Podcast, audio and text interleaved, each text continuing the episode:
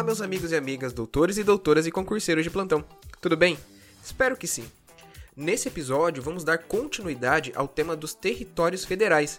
Mas antes, não esqueçam de nos seguir, comentar e compartilhar com seus amigos o nosso podcast e também nos acompanhem pelo Instagram, o arroba constitucional do zero.podcast e no meu perfil pessoal, o arroba pauloc, Camargo. Bora lá, galera.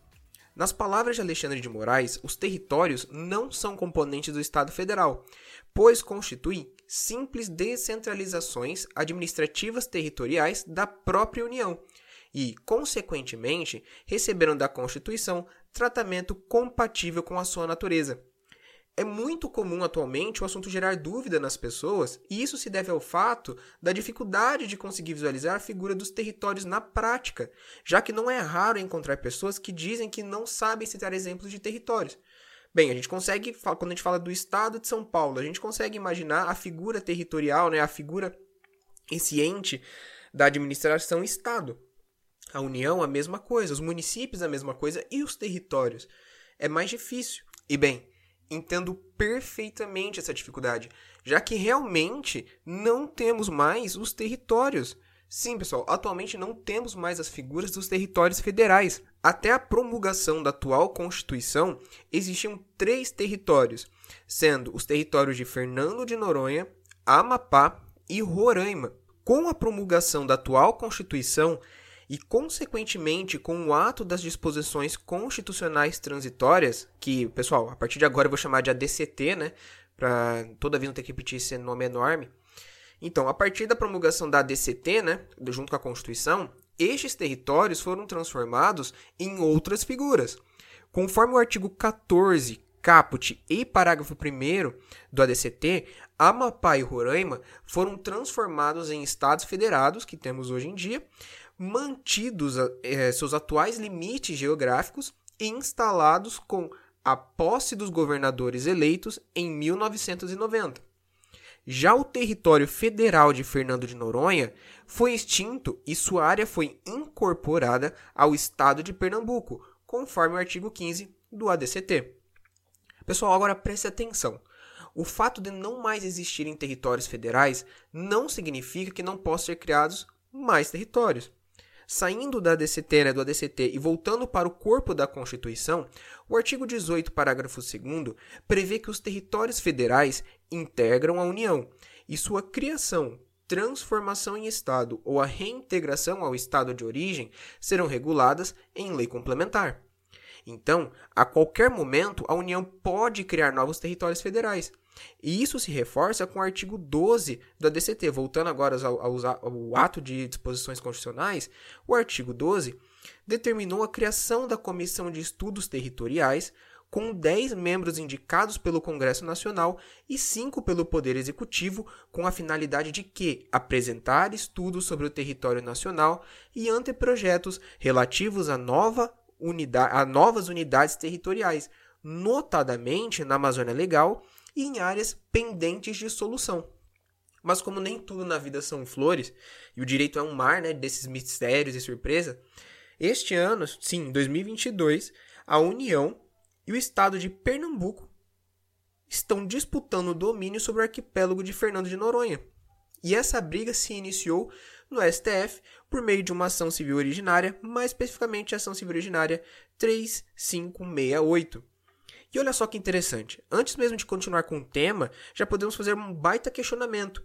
Por qual motivo a ação se originou no STF? Olha só, competências do STF.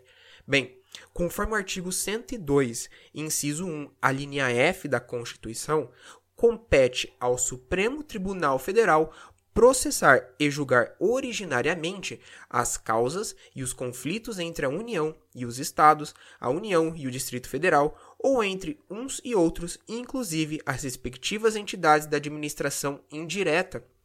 No tocante ao processo, a Advocacia Geral da União entrou com a referida ação por entender que o Estado de Pernambuco não está cumprindo com o contrato de cessão de uso da ilha de Fernando de Noronha, uma vez que o Estado de Pernambuco estaria embaraçando a atuação da Secretaria de Coordenação e Governança do Patrimônio da União e de órgãos ambientais federais na gestão da ilha, A AGU arguiu que a União possui titularidade de domínio sobre Fernando de Noronha por força do artigo 20, incisos 4 e 7 da Constituição, que definem o quê? Definem, respectivamente, que são bens da União as ilhas fluviais e lacustres nas zonas limítrofes com outros países, as praias marítimas, as ilhas oceânicas e as costeiras, excluindo destas as que contenham a sede de municípios, exceto aquelas áreas afetadas ao serviço público e à unidade ambiental federal e as referidas no artigo 26, incisos 2, e além do mais, os terrenos de marinha e seus acrescidos.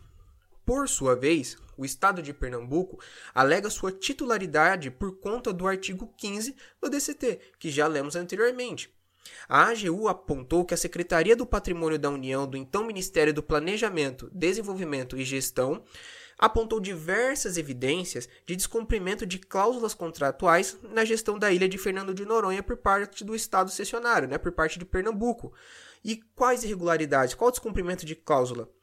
A AGU apontou a concessão de autorizações indevidas por parte do Estado de Pernambuco para edificações na faixa de praia sem autorização da então Secretaria de Patrimônio da União, expedição de termos de permissão de uso em contrariedade com a legislação de regência e também sem submissão à própria Secretaria de Patrimônio, crescimento de rede hoteleira em ocupações irregulares, com várias denúncias apresentadas ao Ministério Público Federal, conflitos de competências e na proteção do meio ambiente entre o IBAMA e a Agência Estadual de Meio Ambiente de Pernambuco, diversas outras irregularidades identificadas pela Controladoria Geral da União e pelo Tribunal de Contas da União. Bem, pessoal, esses e outros detalhes estão sendo discutidos quanto ao tema e vai saber quanto tempo será a duração desse processo, pois a ação foi juizada, como eu disse para vocês, no começo deste ano e ainda estamos em fase de audiência de conciliação. Mas olha só que interessante. Só nesse pequeno resumo que dei para vocês, já notamos diversos assuntos que estudamos aqui. O processo em si já discute a titularidade de bens, a União alega titularidade por força do artigo 20 e seus incisos, e, por sua vez, a seção do artigo 26, inciso 2, bem como a norma deixada no artigo 15 do Ato de Disposições Constitucionais Transitórias. Vimos então assuntos sobre bens da União, bens do Estado, além do próprio assunto de hoje quanto aos territórios. Todos assuntos que já temos episódio. E só para quem queira saber, a citação que fiz do ministro Alexandre de Moraes vem da obra Direito Constitucional, 37 edição, pessoal. Mas minha gente, como tudo que é bom dura pouco, por hoje vamos encerrando por aqui também. Mas me diga, gostaram do episódio de hoje? Siga o nosso podcast em todas as plataformas disponíveis e venha nos dar sua opinião quanto ao tema, ou então sugestões para os próximos episódios no Instagram, o arroba constitucional do e no meu perfil pessoal, o arroba pauloc camargo. Lembre-se que pelo Instagram eu sempre deixo dicas complementares de cada episódio. Acaba que um complementa o outro. Então é isso, meu povo, um forte abraço e até a próxima!